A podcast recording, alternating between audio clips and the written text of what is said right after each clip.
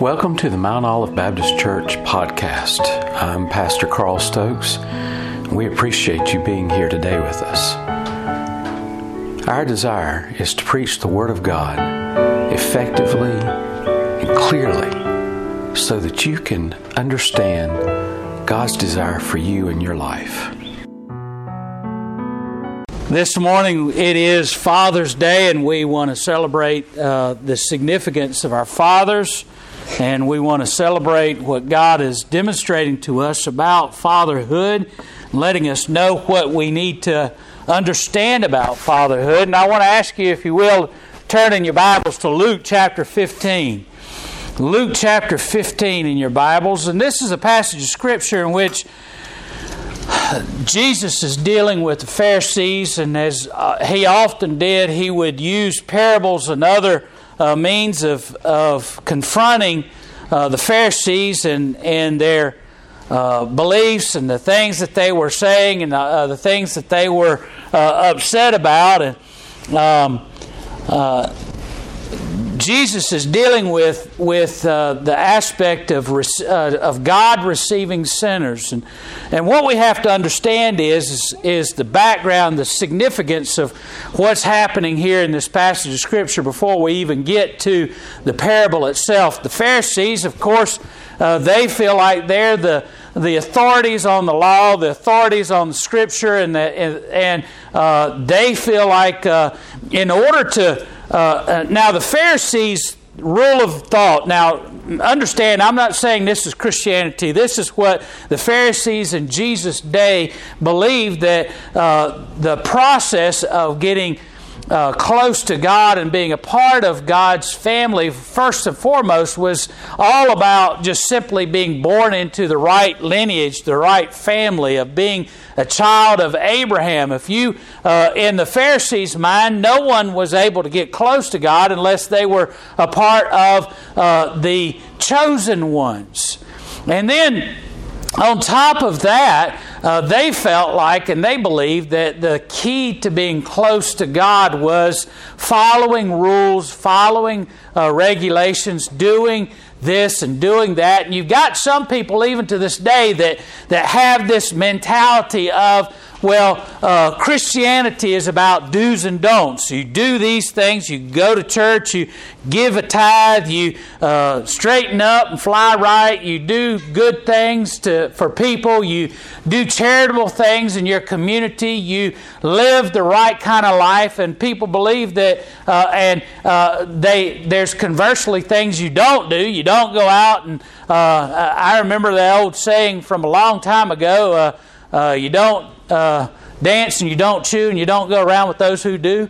Um, you, you, don't participate in things uh, uh, that that are associated with uh, with being uh, disrespectful or being uh, wrong or, or doing the wrong things. And, and people get the understanding, the thought that simply by doing the right things and avoiding the certain things, that that gets you into heaven.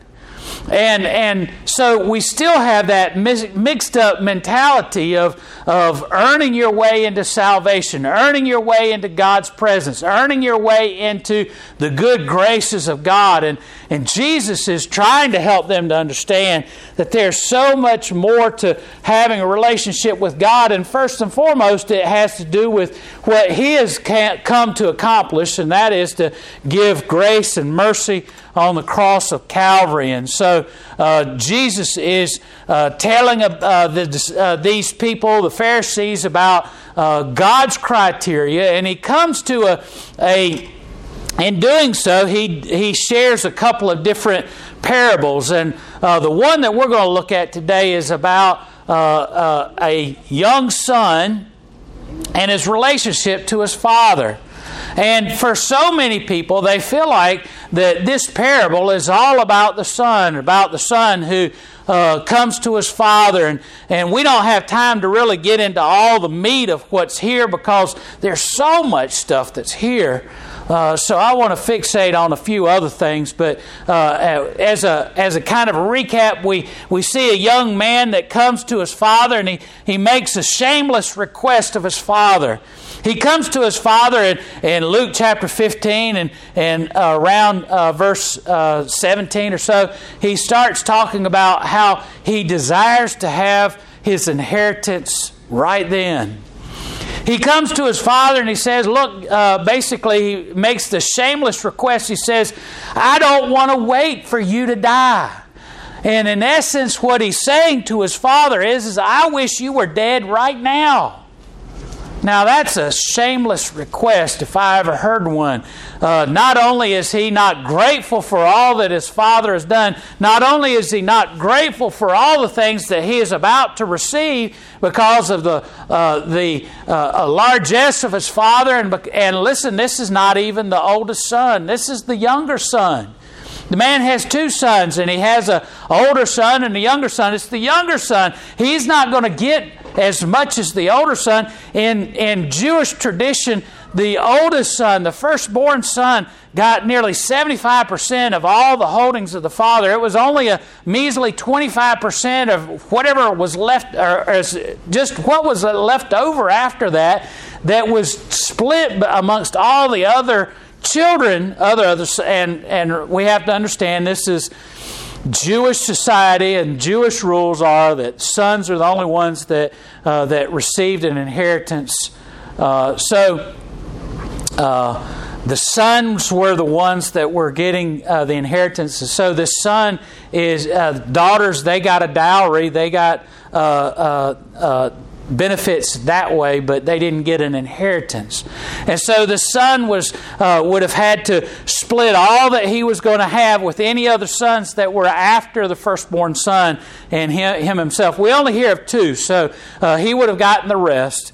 And he's saying, "I don't want to wait for you to die. I want you. I want to live as if you were already dead."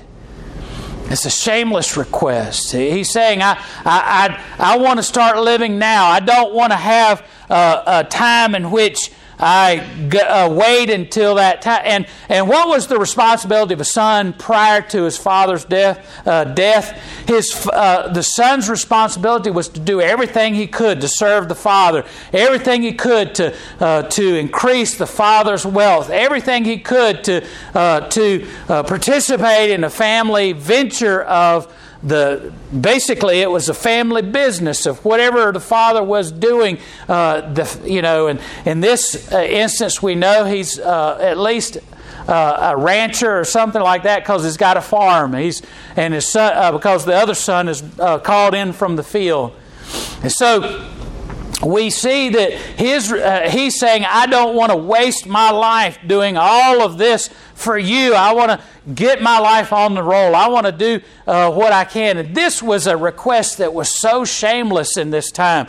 Uh, this son would have been outcast. He would have been shunned. He would have been uh, treated as if he no longer was a part of the family. He would be without any uh, connection to the family at all. And so he made this shameless request, and he would, and not only is it a, uh, an affront to his father in terms of personal, but this father would be uh, shunned and rebuked by all the others in the community. He would be seen as a laughing stock and uh, amongst his peers. He would be seen as someone, look, you've got a son that cares so little about you, he wants you dead. He, he, he, you're lucky he just didn't go ahead and take your life. Uh, uh they would they would ridicule him. He would be up for uh, reproach and rebuke amongst his peers. And so this request is so shameless in its effort. It's all about the Son. It has nothing to do with the Father, has nothing to do uh, uh, to uh, bolster the, the, the Father at all. It's all about the Son and what the Son wants, what I want. Me, me, me, my, my, my. Sound familiar? Sound familiar, by the way? Sounds like a lot of people today in their relationship to God. We got people that that they they want to act and live as if God doesn't exist. They want to act and live as if God doesn't uh, isn't there. In fact, uh, years ago there was a, a shameless uh, article in in a prominent magazine. Basically, it boldly proclaimed God is dead. It's because that's where the society of this world uh, is going. It wants to act as if God is dead, as if God is of no significance and God has no influence on us. And this young man, as Jesus portrays him, is shameless in his request. And this would have been shocking to the ears to the Pharisees that are hearing this story. They would have uh, had all sorts of anger and condemnation for the son. Not only did this son make this shameless request, he makes a shameless rebellion. He goes off into another country and he begins to live a riotous life. Uh, verse 11 is where the story begins. He says, A certain man had two sons. The younger of them said to his father, Give me a portion of the goods that falleth to me. And he divided, uh, divided them unto his, uh, uh unto his living. And not many days later, after that, the young son gathered all together and took his journey to a far country, and there wasted his substance with riotous living. He was in uh, shameless he made a shameless rebellion. He lived, a, he didn't go and establish a, a, homestead. He didn't go and, and try and, and go out and strike out on his own. He didn't go and, and bolster the, uh, the, the fortune of anyone, not even himself. He went out and wasted everything that his father had done, wasted everything that his father had uh, accumulated over the years of hard labor and hard work. It says that he lived a riotous life. He went off and he wasted it. And after he'd spent it uh, uh, uh, in that riotous living, he not only did he uh, uh, live a riotous life of partying, but he also uh, this the wording here implicates that he not only did that, he did shameful things like uh, going around with prostitutes and, and just wasting his money on, on doing everything wrong, everything shameful, everything uh, uh, uh with reproach, and doing everything against his father. All to his father's shame. Everything would be heard and brought back to the community. Everyone would know uh, that his son was, was out living this way, even though he was off in another country. The word would get back that his son was living in this way, and he'd be a, a rebuke in the community, and his father would be shamed because of the way he brought up his son. And so, in the midst of all that, we hear as he's in this far country and he's wasted all of his living in riotous living and excess and immorality and, and living a uh, wanton life. And when he had spent it all, a famine arose in the land and he began to be in want. And he went and joined himself to a citizen of that country and set uh, him into his fields to feed the swine and he would wane, fain having his belly filled uh, with the husk of the swine uh, did eat, and no man gave unto him him. And so we see that his downfall is even further. He's not only wasted everything that he's had, that his father provided, but it's gotten so bad that he had to hire himself out as a slave to a, a man who, who uh, had no uh, uh desire to even consider the fact that he was a Jewish individual. He was given the worst job a Jew could ever be given, and that was to feed the swine. To go out into the field and, and not only he's he's not only caring and tending for the swine, he, he begins to say that it says that he's he's making so little that he's so hungry. He begins to eat the, the food that is given to the swine. It's as if he becomes a part of the swine.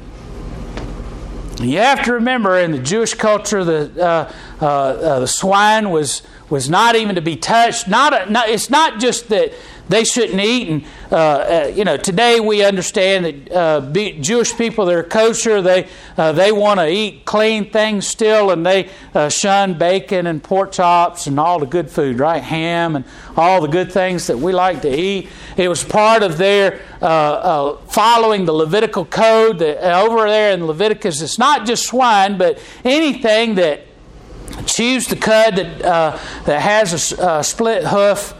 Um, uh, the, swine doesn't have uh, uh, doesn't meet the requirements. The swine is is considered filthy. is is considered dirty.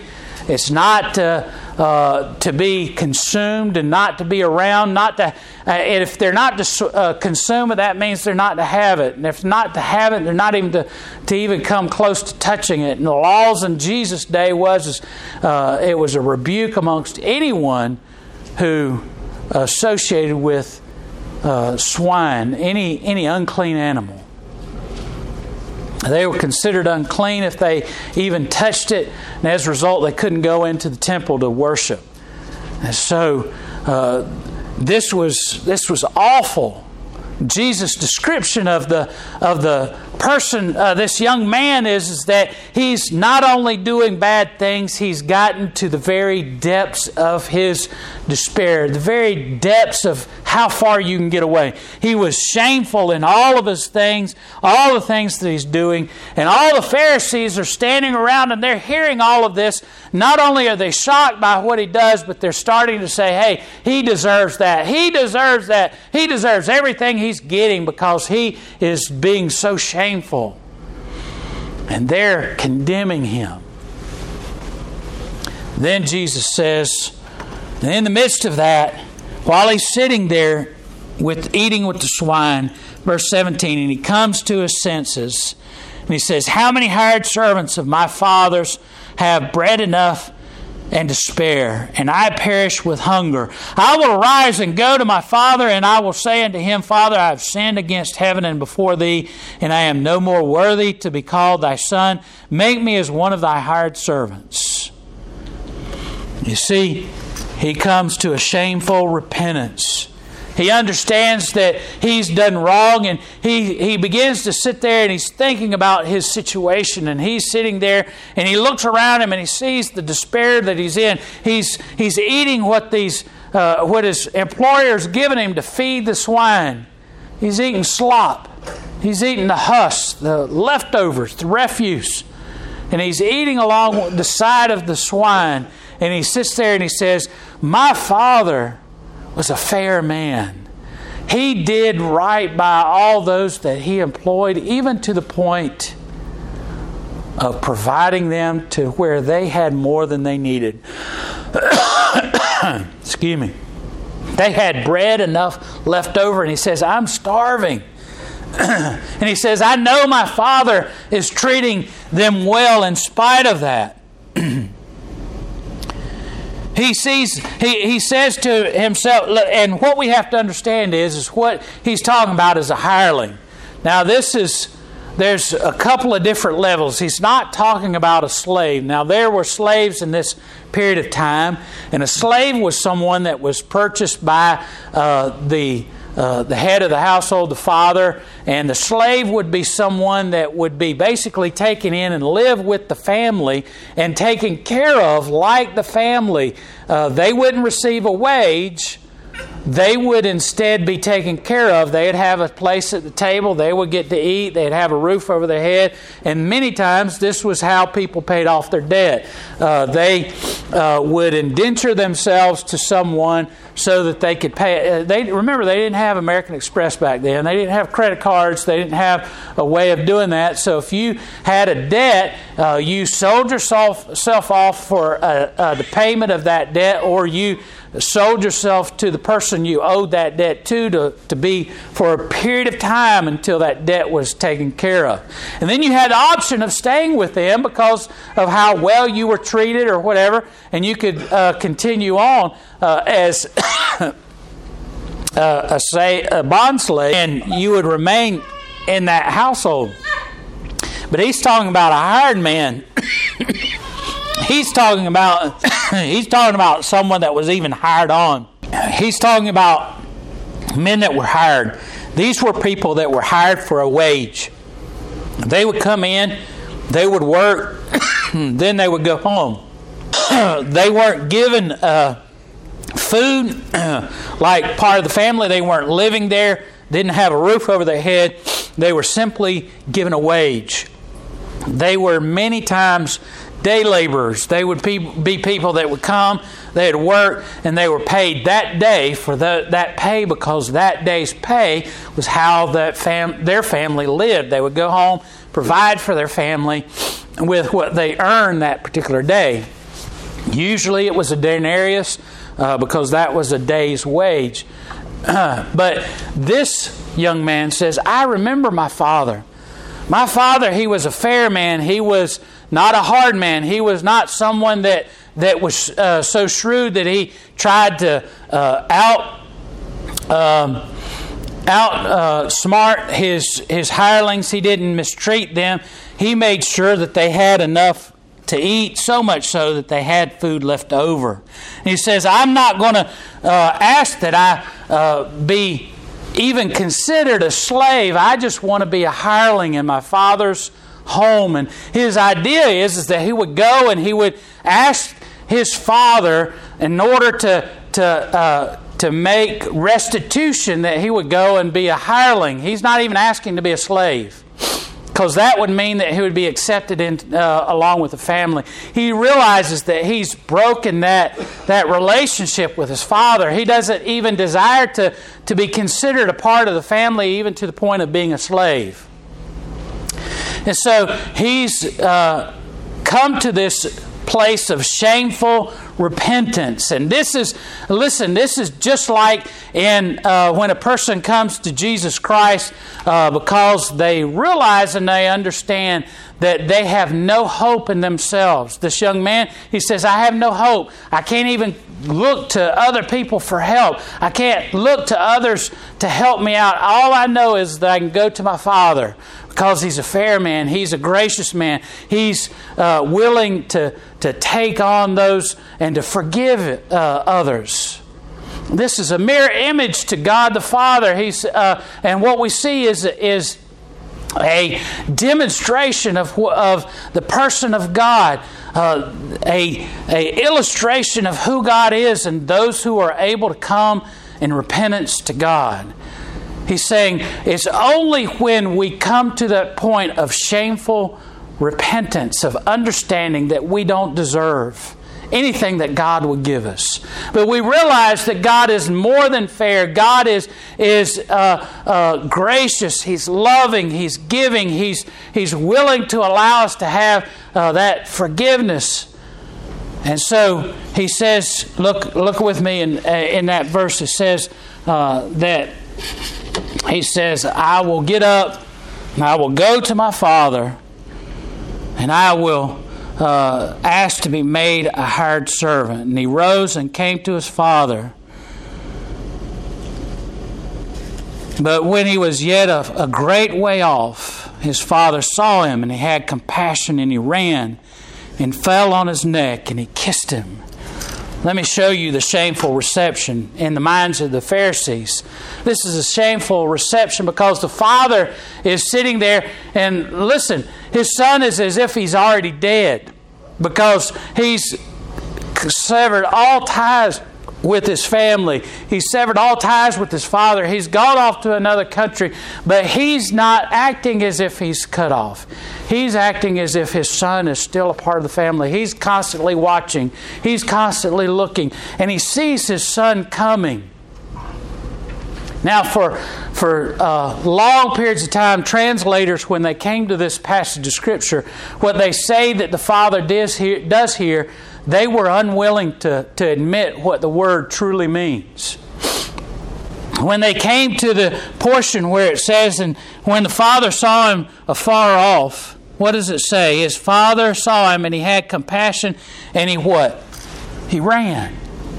This is unheard of in society in, in Jesus' day. It's unheard of for a Jewish man to, un, uh, to, to be undignified and to, to run so they didn't say he ran, they said he hurried. They uh, didn't translate the word correctly. They said, uh, oh, he, he would never do something like run.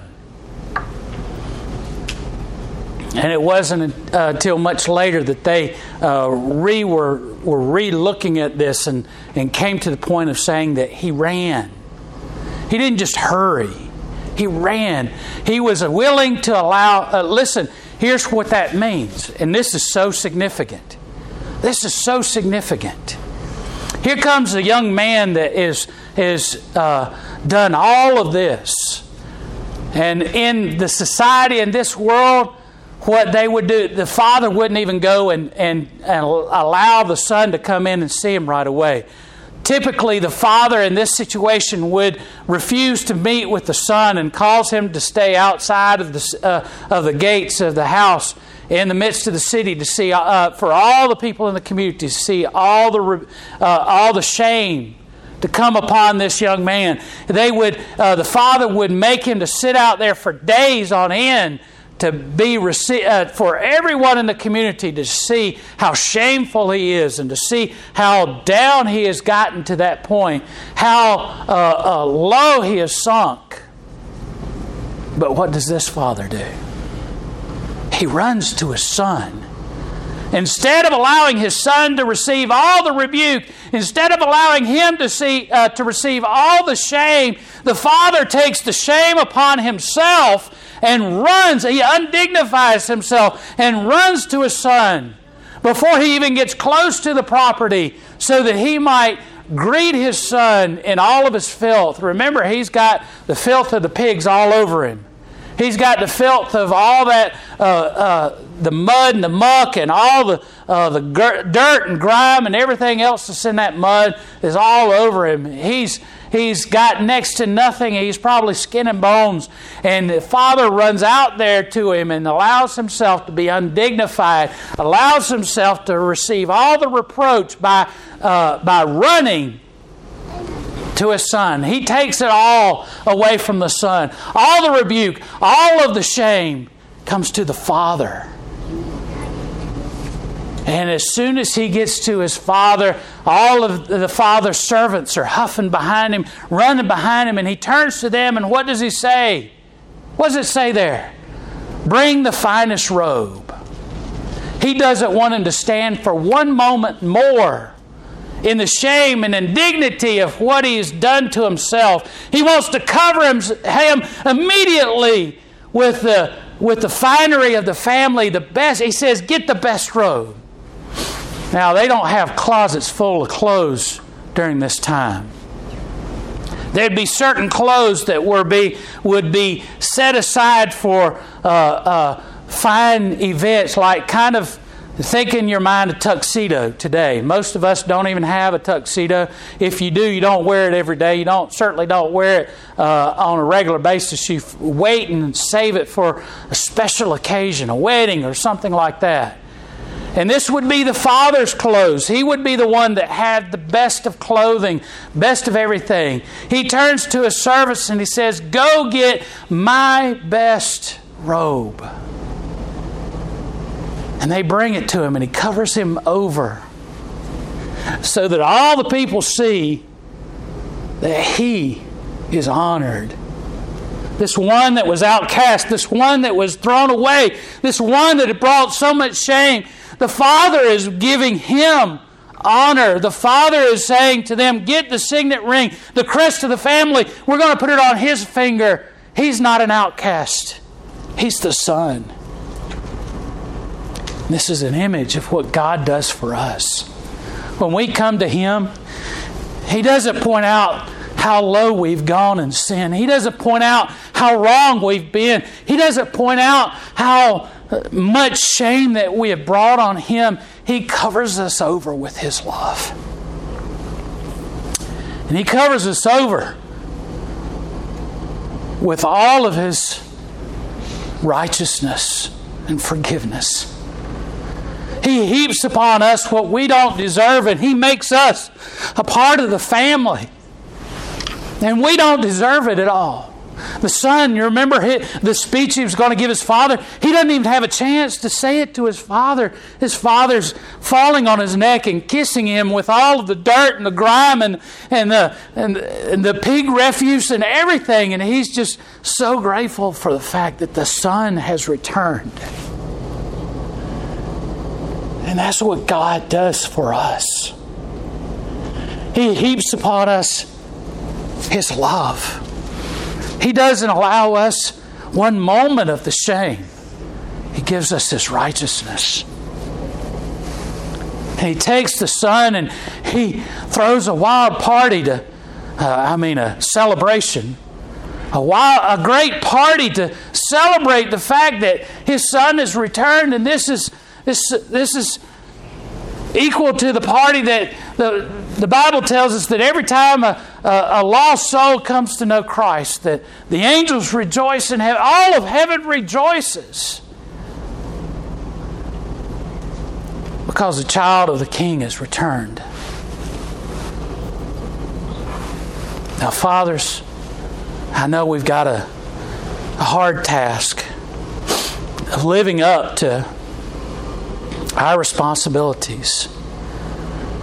But Jesus is giving an illustration of what we need to see in our own life, of how we need to understand how God loves us so much and desires to, to heap upon us a love that we don't deserve, a love that, that we have shunned, a love that, that we have turned away from. And instead of, instead of the shameful uh, reception of, of heaping shame upon us, the Father takes the shame for himself. And we see a shameless recovery, a reconciliation, an undeserved forgiveness that's given by the Father. And we see that God's grace overshadows any sin that we might commit. And we see a Father that is providing an undeserved forgiveness, an undeserved grace, an undeserved restitution, an undeserved love. And fathers, today we need to model that in our life as well towards our family. Demonstrate the love of the Father. Jesus tells in his instructions to us that we're to live like the Father. And this was not just a demonstration of the forgiveness of God, but, but also an illustration of how we should live. Go out of our way to demonstrate the love of God. And listen, you don't have to be a father to to need to adopt that into your life as well. So today, if you're here and you haven't accepted Jesus Christ as your Lord and Savior, please understand that God is waiting to run to you, to give you His love, to pour out His forgiveness, in spite of all the sin and the, and the filth that you've allowed to come into your life.